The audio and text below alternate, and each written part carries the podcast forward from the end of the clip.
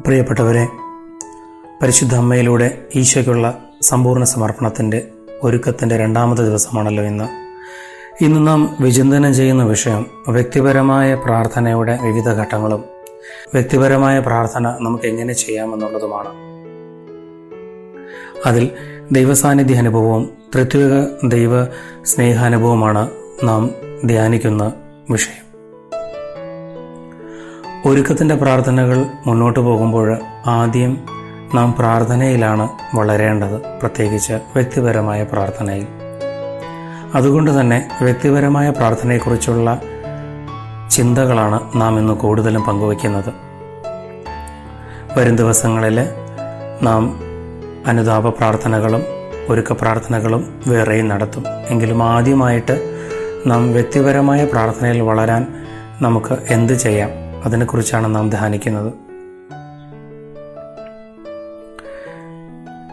ദൈവവുമായുള്ള സംഭാഷണമാണല്ലോ പ്രാർത്ഥന എന്ന് നാം പറയാറുള്ളത്. രണ്ടുപേർ തമ്മിൽ സംഭാഷണം സാധ്യമാകണമെങ്കിൽ ഇരുവരുടെയും സാന്നിധ്യം അവിടെ ആവശ്യമാണ്. അതാണ് ഒന്നാമതായി ആവശ്യമായ കാര്യവും അതുപോലെ തന്നെയാണ് പ്രാർത്ഥനയുടെ കാര്യവും. അതിനാൽ ദൈവസാന്നിധ്യം അനുഭവിക്കുകയാണ് പ്രാർത്ഥനയുടെ ഒന്നാമത്തെ ഘട്ടം. ഇവിടെ നാം ആത്മാന ദൈവത്തെ മുഖാമുഖം കാണണം. അവിടുന്ന് നമുക്ക് വത്സല പിതാവായതിനാൽ അടുത്തിരുന്ന് കണ്ടാൽ മാത്രം പോരാ അവിടുത്തെ മടിയിൽ ഒരു കൊച്ചു കുഞ്ഞിനെ പോലെ കയറിയിരിക്കണം അപ്പന്റെയോ അമ്മയുടെയൊക്കെ മടിയിലുള്ള ഇരിപ്പ് കുഞ്ഞുങ്ങൾക്ക് എത്ര ആനന്ദകരമാണ്. എങ്കിൽ അതിനേക്കാൾ എത്രയോ വലുതാണ് ദൈവത്തിന്റെ സ്നേഹം. പ്രിയപ്പെട്ടവരെ വ്യക്തിപരമായ പ്രാർത്ഥന വിശുദ്ധ ഗ്രന്ഥത്തിൽ നാം നോക്കിയാൽ മനസ്സിലാകും. മാർക്കോസിന്റെ സുവിശേഷം ഒന്ന് മുതൽ ഒന്നാം അധ്യായത്തിൽ മുപ്പത്തിരണ്ട് മുതലുള്ള വചനഭാഗങ്ങൾ നാം ഇങ്ങനെ കാണുന്നു. തലേന്ന് വൈകിട്ട് നിരവധി രോഗികളെ സുഖപ്പെടുത്തിയതിന് ശേഷം പിശാചുക്കളെയൊക്കെ പുറത്താക്കിയതിന് ശേഷം പിറ്റേന്ന് രാവിലെ ഈശോ മിശിഹ ഒരു വിജന സ്ഥലത്തേക്ക് പോയി. അവിടെ അവൻ പ്രാർത്ഥിച്ചു കൊണ്ടിരുന്നുവെന്ന്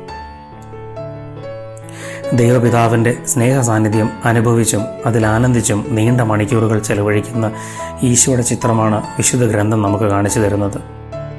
വ്യക്തിപരമായ പ്രാർത്ഥനയുടെ അടിത്തറയാണ് ഈ ദൈവസാന്നിധ്യ അനുഭവം. തൃത്വേദ ദൈവത്തിന്റെ സ്നേഹാനുഭവമാണ് ഇവിടെ വ്യക്തമാക്കുന്നത്. അതുകൊണ്ടല്ലേ വിലാപങ്ങളുടെ പുസ്തകം മൂന്നിന് ഇരുപത്തിരണ്ട് ഇരുപത്തിമൂന്ന് വചനത്തിൽ ഇങ്ങനെ നമ്മോട് പറയുന്നത് കർത്താവിന്റെ സ്നേഹം ഒരിക്കലും അസ്തമിക്കുന്നില്ല. ഓരോ പ്രഭാതത്തിലും അത് പുതിയതാണ്. പ്രിയപ്പെട്ടവരെ നാം മൂന്ന് ഭാഗങ്ങളായിട്ടാണ് വിചിന്തനം ചെയ്യുന്നത്. ഒന്നാമത്തെ ഭാഗം ദൈവപിതാവിന്റെ സ്നേഹാനുഭവമാണ്. ഒന്ന് നമ്മൾ ചിന്തിച്ചാൽ അറിയാം ഒരു പെറ്റമ്മയെ പോലെ നമ്മെ കാത്തുകൊണ്ട് നമ്മുടെ കൂടെ ഇരിക്കുന്ന ഒരു പിതാവായ ദൈവമാണ് നമ്മുടെ ദൈവം. യോഹനന്റെ സുവിശേഷം പതിനാലിന്റെ ഇരുപത്തിമൂന്ന് തിരുവചനം നമ്മോട് ഇങ്ങനെ പറയുന്നു. അപ്പോൾ എന്റെ പിതാവ് അവനെ സ്നേഹിക്കുകയും ഞങ്ങൾ അവന്റെ അടുത്ത് വന്ന് അവനിൽ വാസമുറപ്പിക്കുകയും ചെയ്യുമെന്ന്. വീണ്ടും യോഹനാൻ പതിനഞ്ചിന്റെ അഞ്ചിലും നാം ഇങ്ങനെ കാണുന്നു. ആര് എന്നിലും ഞാൻ അവനിലും വസിക്കുന്നുവോ അവൻ ഏറെ ഫലം പുറപ്പെടുവിക്കുമെന്ന്. പിതാവായ ദൈവം നമ്മെ അത്രമാത്രം സ്നേഹിക്കുന്നു. അമ്മയുടെ മടിയിൽ ഒരു പിഞ്ചു കുഞ്ഞിരിക്കുന്നത് പോലെ ദൈവപിതാവിന്റെ മടിയിൽ അവിടെ നമ്മെ ഇരുത്തി നമ്മെ സ്നേഹിക്കുന്നു. അവിടെ നമ്മോട് നോക്കിക്കൊണ്ട് ഇങ്ങനെ പറയുന്നു. ജെറേമിയ മുപ്പത്തൊന്നിന്റെ മൂന്നിൽ തിരുവചനം നമ്മോട് പറയുന്നത് ശ്രദ്ധിച്ചേ എനിക്ക് നിന്നോടുള്ള സ്നേഹം അനന്തമാണ്. വീണ്ടും അവിടെ നേശയ നാൽപ്പത്തിമൂന്ന് ഒന്നിൽ നമ്മോട് പറയുന്നു ഭയപ്പെടേണ്ട ഞാൻ നിന്നെ രക്ഷിച്ചിരിക്കുന്നു. നമ്മുടെ തകർച്ചകളിൽ നമ്മുടെ കണ്ണുനീര് തുടച്ചുകൊണ്ട് അവിടെ നമ്മോട് പറയുന്നു ഏശയ നാൽപ്പത്തൊമ്പത് പതിനഞ്ചിൽ മുല കുടിക്കുന്ന കുഞ്ഞിനെ അമ്മയ്ക്ക് മറക്കാനാകുമോ? പുത്രനോട് പെറ്റമ്മ കരുണ കാണിക്കാതിരിക്കുമോ? അവൾ മറന്നാലും ഞാൻ നിന്നെ മറക്കുകയില്ല. നാം തകർന്നിരിക്കുമ്പോൾ ആരോരും കൂടെ ഇല്ലാതിരിക്കുമ്പോൾ നമ്മെ ധൈര്യപ്പെടുത്തിക്കൊണ്ട് പിതാവ് നമ്മോട് ഇങ്ങനെ പറയുന്നു ഏശയ നാൽപ്പത്തൊന്ന് ഇരുപത്തൊന്ന് ഇരുപത്തിരണ്ട് തിരുവചനങ്ങൾ നമ്മെ ഓർമ്മപ്പെടുത്തുന്നു. നീ എന്റെ ദാസൻ തന്നെ ഇസ്രായേലെ ഞാൻ നിന്നെ വിസ്മരിക്കുകയില്ല. കാർമേഘം പോലെ നിന്റെ തിന്മകളെയും മൂടൽ മഞ്ഞ് പോലെ നിന്റെ പാപങ്ങളെയും ഞാൻ തുടച്ചു നീക്കിയെന്ന്. ഈ തിരുവചനങ്ങളിലൂടെ എല്ലാം പിതാവായ ദൈവത്തിന്റെ സ്നേഹമാണ് നാം അനുഭവിക്കുന്നത്. എന്നെ ആരും സ്നേഹിക്കുന്നില്ല എനിക്കാരുമില്ല എന്നുള്ള നമ്മുടെ വിചാരം ഇപ്പോൾ തന്നെ നമുക്ക് മാറുന്നു. ദൈവം എന്നെ എത്രമാത്രമാണ് സ്നേഹിക്കുന്നതെന്ന് ആ അളവറ്റ ആനന്ദം നമുക്ക് നൽകുന്നു.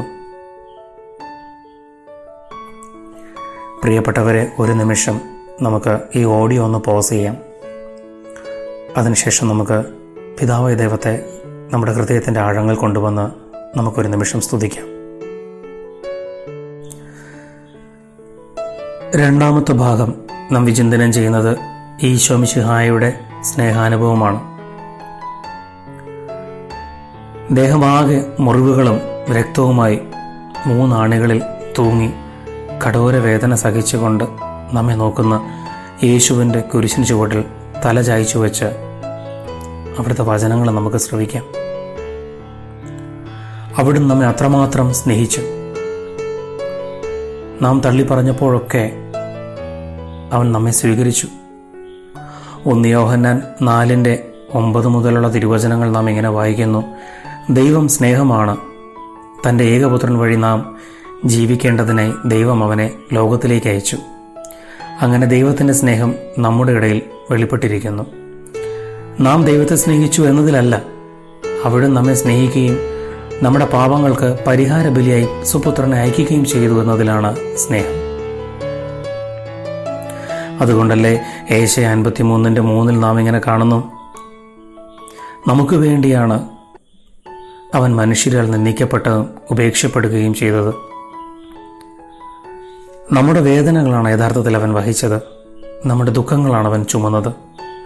നമ്മുടെ അതിക്രമങ്ങൾക്ക് വേണ്ടിയാണ് അവൻ മുറിവേൽപ്പിക്കപ്പെട്ടത്. നമ്മുടെ അകൃത്യങ്ങളാണ് അവന്റെ മേൽ ചുമത്തിയത്. നമുക്ക് വേണ്ടിയാണ് അവൻ മർദ്ദിക്കപ്പെടുകയും പീഡിപ്പിക്കപ്പെടുകയും ചെയ്തത്. എങ്കിലും അവനൊന്നും ഉരിയാടിയില്ല. കാരണം നമ്മോടുള്ള സ്നേഹം അത്ര വലുതായിരുന്നു.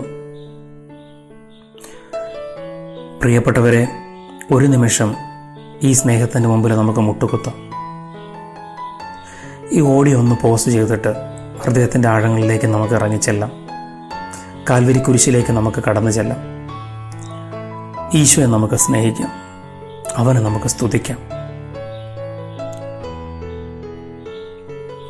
വെളിപാട് മൂന്നിന് ഇരുപതിൽ നാം ഇങ്ങനെ ഒരു വചനം കേൾക്കുന്നു. നിന്റെ ഹൃദയവാതിൽ ഞാൻ ഒട്ടിക്കൊണ്ട് നിൽക്കുകയാണ്. അതിൽ പ്രവേശിച്ച് നിന്റെ കർത്താവ് നാഥനുമായി നിന്നെ നയിക്കാൻ. ഈശോ മിശിഹയുടെ വലിയ സ്നേഹത്തിലായിരിക്കാം നമുക്ക്. നമുക്ക് വേണ്ടി മനുഷ്യാവതാരം ചെയ്ത് കന്യാമറയത്തിൽ നിന്ന് പിറക്കുകയും നമ്മുടെ പാപം സ്വന്തം ശരീരത്തിൽ വഹിച്ചുകൊണ്ട് കുരിശിലേറുകയും എല്ലാ തിന്മകളിൽ നിന്നും നമ്മെ മോചിപ്പിക്കുന്നതിന് വേണ്ടി തന്നെ തന്നെ ബലിയർപ്പിക്കുകയും ചെയ്ത നമ്മുടെ രക്ഷകനാണ് ഈശോ. ആ ഈശോയ്ക്ക് നമുക്ക് നന്ദി പറയാം.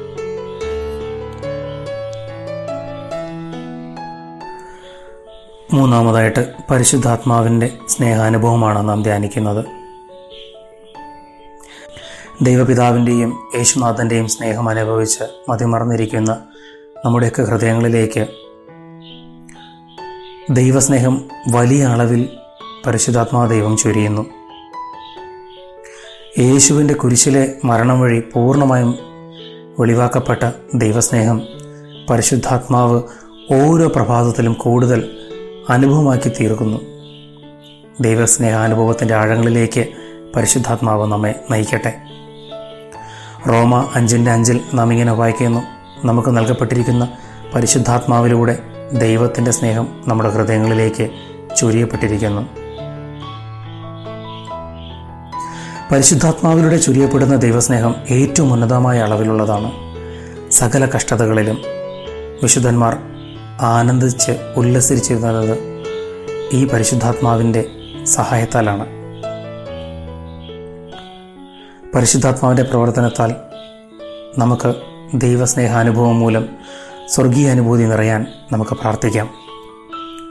കാരണം യോഹനന്റെ സുവിശേഷം പതിനാലിന്റെ പതിനാറിൽ അവിടെ നിന്ന് ഇങ്ങനെ പറയുന്നു ഞാൻ പിതാവിനോട് അപേക്ഷിക്കുകയും എന്നേക്കും നിങ്ങളോട് കൂടെ ആയിരിക്കുവാൻ മറ്റൊരു സഹായകനെ അവിടെ നിങ്ങൾക്ക് തരികയും ചെയ്യുമെന്ന്.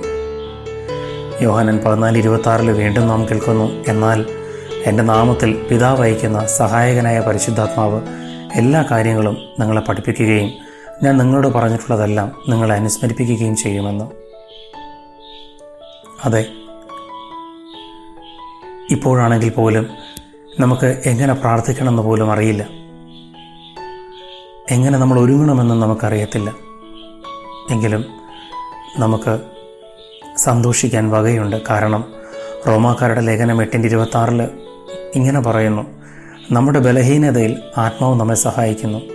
വേണ്ട വിധം പ്രാർത്ഥിക്കേണ്ടത് എങ്ങനെയെന്നും നമുക്കറിഞ്ഞുകൂടാ. എന്നാൽ അവാച്യമായ നെടുവീർപ്പുകളാൽ ആത്മാവ് നമുക്ക് വേണ്ടി മാധ്യസ്ഥം വഹിക്കുന്നു. പ്രിയപ്പെട്ടവരെ എഫോസോസ് മൂന്നിന്റെ ഇരുപതിൽ പറഞ്ഞിരിക്കുന്ന ഈ ആത്മാവാണ് നാം ചോദിക്കുന്നതിലും ആഗ്രഹിക്കുന്നതിലും അധികം വളരെ കൂടുതൽ ചെയ്താൻ കഴിയുന്ന അവിടത്തേക്ക് സഭയിലും യേശുക്രിസ്തുവിലും തലമുറകളോളം എന്നേക്കും മഹത്വമുണ്ടാകട്ടെ. ആമേൻ. ഒരു നിമിഷം നമുക്ക് ഈ വീഡിയോ ഒന്ന് പോസ് ചെയ്യാം. സ്വതന്ത്രമായിട്ട് നമുക്ക് പരിശുദ്ധാത്മാ ദൈവത്തെ സ്തുതിക്കാം. അവിടുന്ന് തീനാളമായിട്ട് നമ്മുടെ ചുറ്റുമൊന്ന് നിറയാൻ വേണ്ടി നമ്മുടെ ഉള്ളിൽ നിറയാൻ വേണ്ടി നമുക്ക് പ്രാർത്ഥിക്കാം. അപ്പോസ്തലപ്രവർത്തനം രണ്ടിന്റെ മൂന്നിൽ നാം കണ്ട അതേ അഗ്നിനാവ്. നമ്മുടെ ചുറ്റും നമ്മുടെ തലയ്ക്ക് മീതെ വരാൻ നമുക്ക് പ്രാർത്ഥിക്കാം.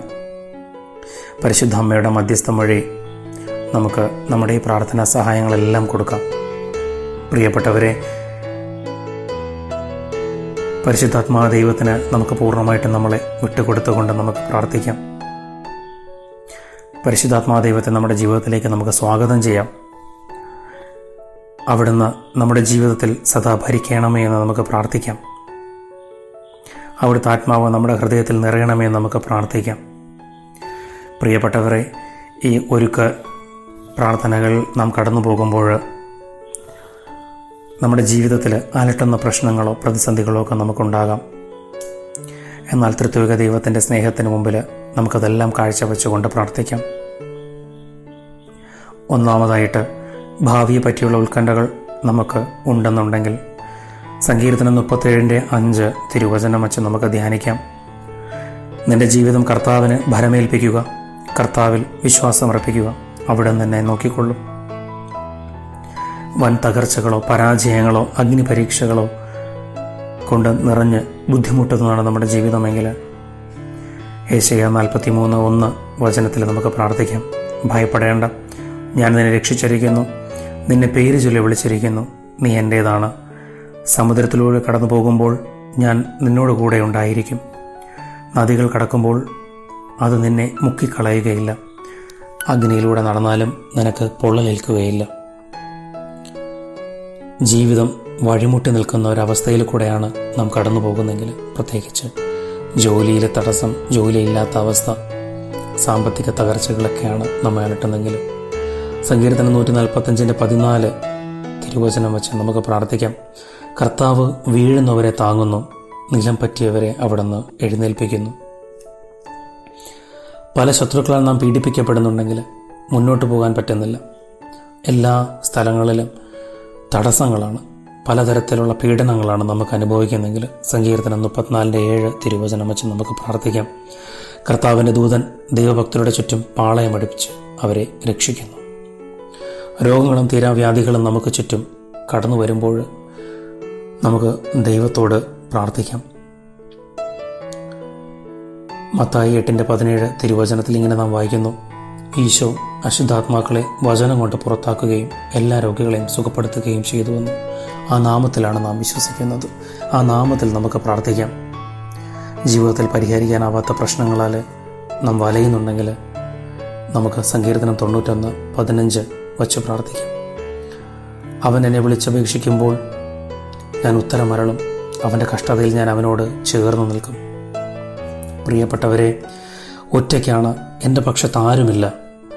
ഞാൻ ഒറ്റപ്പെട്ടു പോയി എന്ന് തോന്നുന്നുണ്ടെങ്കിൽ സങ്കീർത്തനങ്ങൾ നൂറ്റി പതിനെട്ട് ആറ് വെച്ച് നമുക്ക് പ്രാർത്ഥിക്കാം. കർത്താവ് എന്റെ പക്ഷത്തുണ്ട്. ഞാൻ ഭയപ്പെടുകയില്ല. മനുഷ്യൻ എന്നോട് എന്ത് ചെയ്യാൻ കഴിയും? പ്രിയപ്പെട്ടവരെ എല്ലാ കഷ്ടതകളും പ്രശ്നങ്ങളും എല്ലാം ദൈവത്തിന് നമുക്ക് വിട്ടുകൊടുത്ത് സമ്പൂർണ സമർപ്പണത്തിലേക്ക് നമുക്കൊരുങ്ങാം വരുന്ന ദിവസങ്ങളിൽ അനുതാപത്തിന്റെ പ്രാർത്ഥനകൾ നാം ഓരോന്നായിട്ട് ധ്യാനിക്കുമ്പോൾ നമ്മുടെ പഴയകാല ജീവിതവും അതിൽ ചെയ്ത പാപങ്ങളൊക്കെ നമുക്ക് തമ്പുരാന്റെ മുമ്പിൽ ക്ഷമാപണം നടത്തി നമുക്ക് പ്രാർത്ഥിക്കാം. ഒന്ന് പത്രോസ് അഞ്ചിന്റെ ആറ് ഏഴ് തിരുവചനം നമ്മെ ഇങ്ങനെ പഠിപ്പിക്കുന്നു. ദൈവത്തിന്റെ ശക്തമായ കരത്തിൻ കീഴിൽ നിങ്ങൾ താഴ്മയോടെ നിൽക്കുവിൻ. അവിടെ തക്ക സമയത്ത് നിങ്ങളെ ഉയർത്തിക്കൊള്ളും. നിങ്ങളുടെ ഉത്കണ്ഠകളെല്ലാം അവിടുത്തെ ഏൽപ്പിക്കുവൻ. അവിടെ നിങ്ങളുടെ കാര്യത്തിൽ ശ്രദ്ധാലുവാണ്. പ്രിയപ്പെട്ടവരെ പരിശുദ്ധമ്മയിലൂടെ അമ്മയുടെ മധ്യസ്ഥം വഴി നമുക്ക് നമ്മ ഓരോരുത്തരെയും ദൈവത്തിന് വിട്ടുകൊടുത്തുകൊണ്ട് നമുക്ക് പ്രാർത്ഥിക്കാം. കൃപ നിറഞ്ഞ മറിയമേ സ്വസ്തി കർത്താവ് അമ്മയുടെ കൂടെ സ്ത്രീകളിൽ അമ്മ അനുഗ്രഹിക്കപ്പെട്ടവളാകുന്നു അമ്മയുടെ ഉദരത്തിൻ ഫലമായി ഈശോ അനുഗ്രഹിക്കപ്പെട്ടവനാകുന്നു. പരിശുദ്ധ മറിയമേ തമ്പുരാന്റെ അമ്മേ പാവികളായ ഞങ്ങൾക്ക് വേണ്ടി ഇപ്പോഴും ഞങ്ങളുടെ മരണസമയത്തും തമ്പുരാനോട് അപേക്ഷിച്ചു കൊള്ളണമേ ആമേൻ